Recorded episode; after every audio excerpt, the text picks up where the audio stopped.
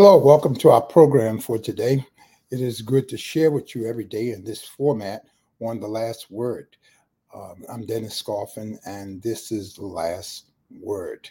Uh, episode 25, we're going to talk about the family circle today.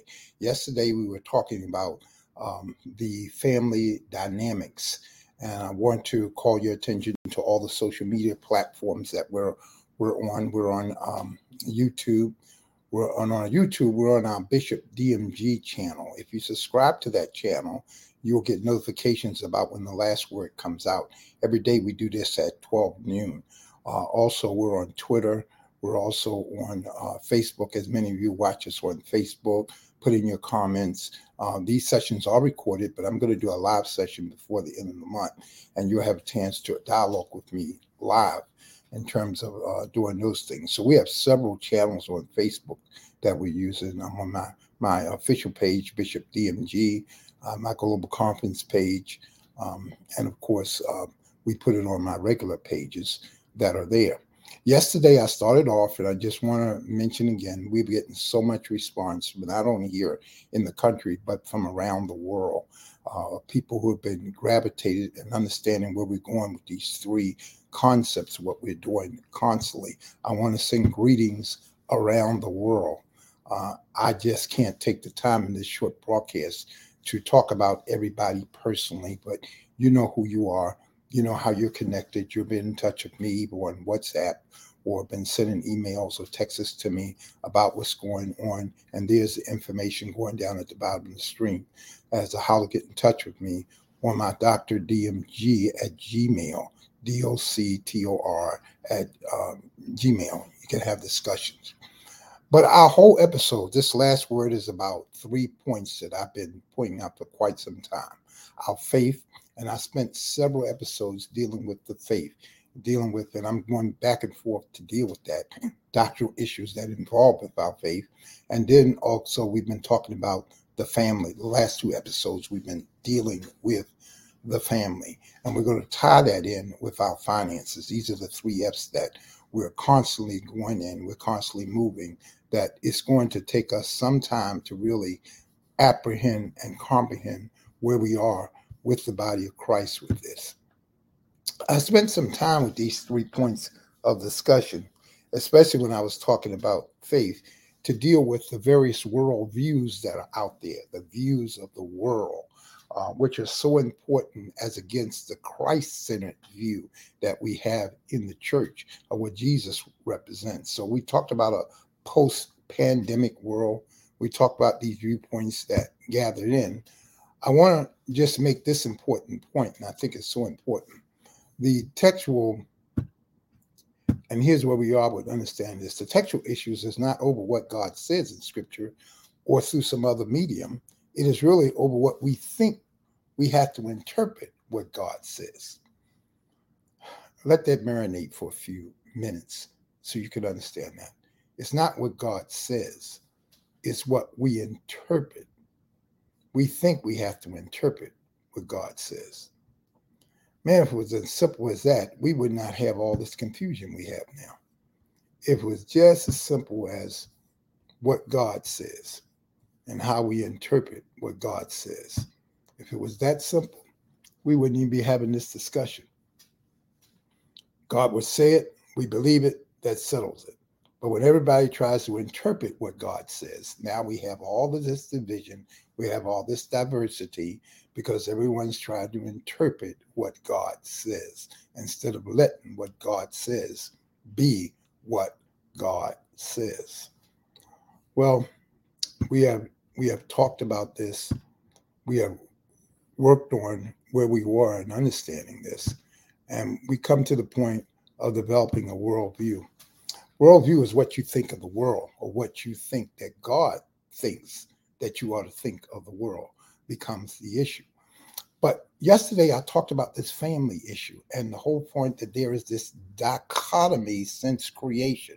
Let me just outline a few points as we get into them in detail in episodes to follow but there is there is started out to be a dichotomy and you don't understand the dichotomy that exists first of all there is the unseen world and there's the visible world So God has already created a dichotomy between what is unseen and what is seen.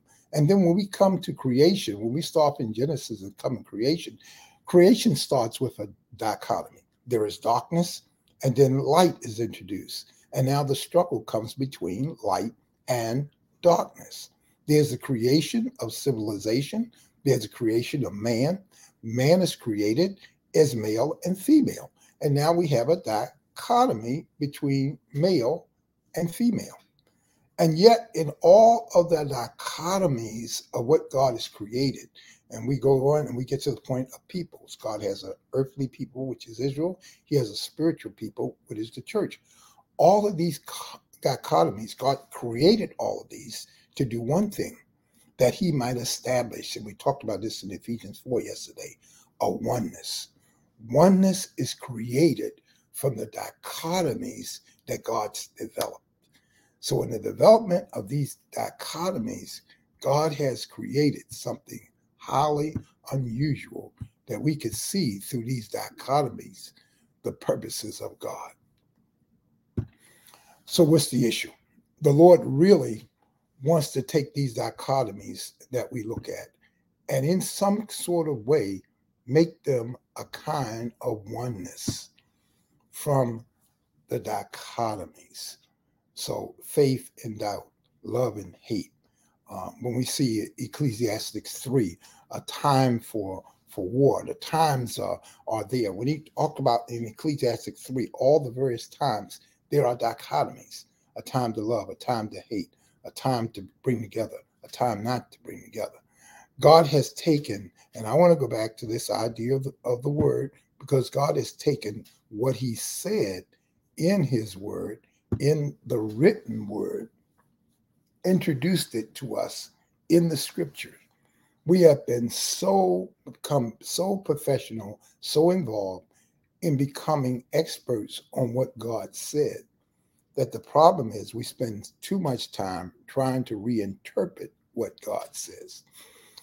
And God says in Jeremiah and Ezekiel, he, he, he tells you that very important point. I'm no longer going to put my word in tablets and so that you can regurgitate over the word and trying to interpret what you think I'm saying over and over again.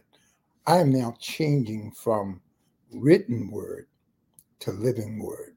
John 114, the word, the word, God's word became living and breathing. It became flesh and it dwelt among us. So God moves from having a written word to developing a living word. So in Jesus Christ, Jesus Christ becomes the, the living word. In him becomes the whole issue of not only not worrying about trying to interpret God, but we see God in the life, the death, the resurrection of Jesus Christ, so that we could we could get this idea. Now, now Paul talks about this idea so beautifully uh, done in First Corinthians 13 and 13. Now, by these three faith, hope, and love. But the greatest of these is love. So Paul talks about the greatest how it all relates to bringing us to this point of greatness so that we can understand who we are. If we're going to understand who we are, we're going to understand what God has us there, we're going to understand what we're going to do, it is because we are understanding where God places us, how God developed us, and what we're going to do in terms of knowing who we are. As we develop this series, there's going to be a whole lot of things that we're going to talk about that's going to take us into uh, developing who we are, where we are for this last word season. The family cycle is that God is moving from unseen to visible. He is moving from earthly to spiritual. All of these dichotomies eventually merge into one. Look at the ad. This is a day we're celebrating on Valentine's Day. God has made the two so that the two would become one the dichotomy of male and female is that so eventually there would be a oneness created out of the two. Everything that God created has a dichotomy that will eventually emerge as a oneness, a compound collective oneness that emerges from a dichotomy that God has set up from eternity. That the dichotomy of invisible and visible, the economy of earthly and spiritual would come together in the consummation, in the eschatology of seeing the consummation, that it will come into a type of oneness that God is bringing to us and that He will have us develop. And this is the last word for today.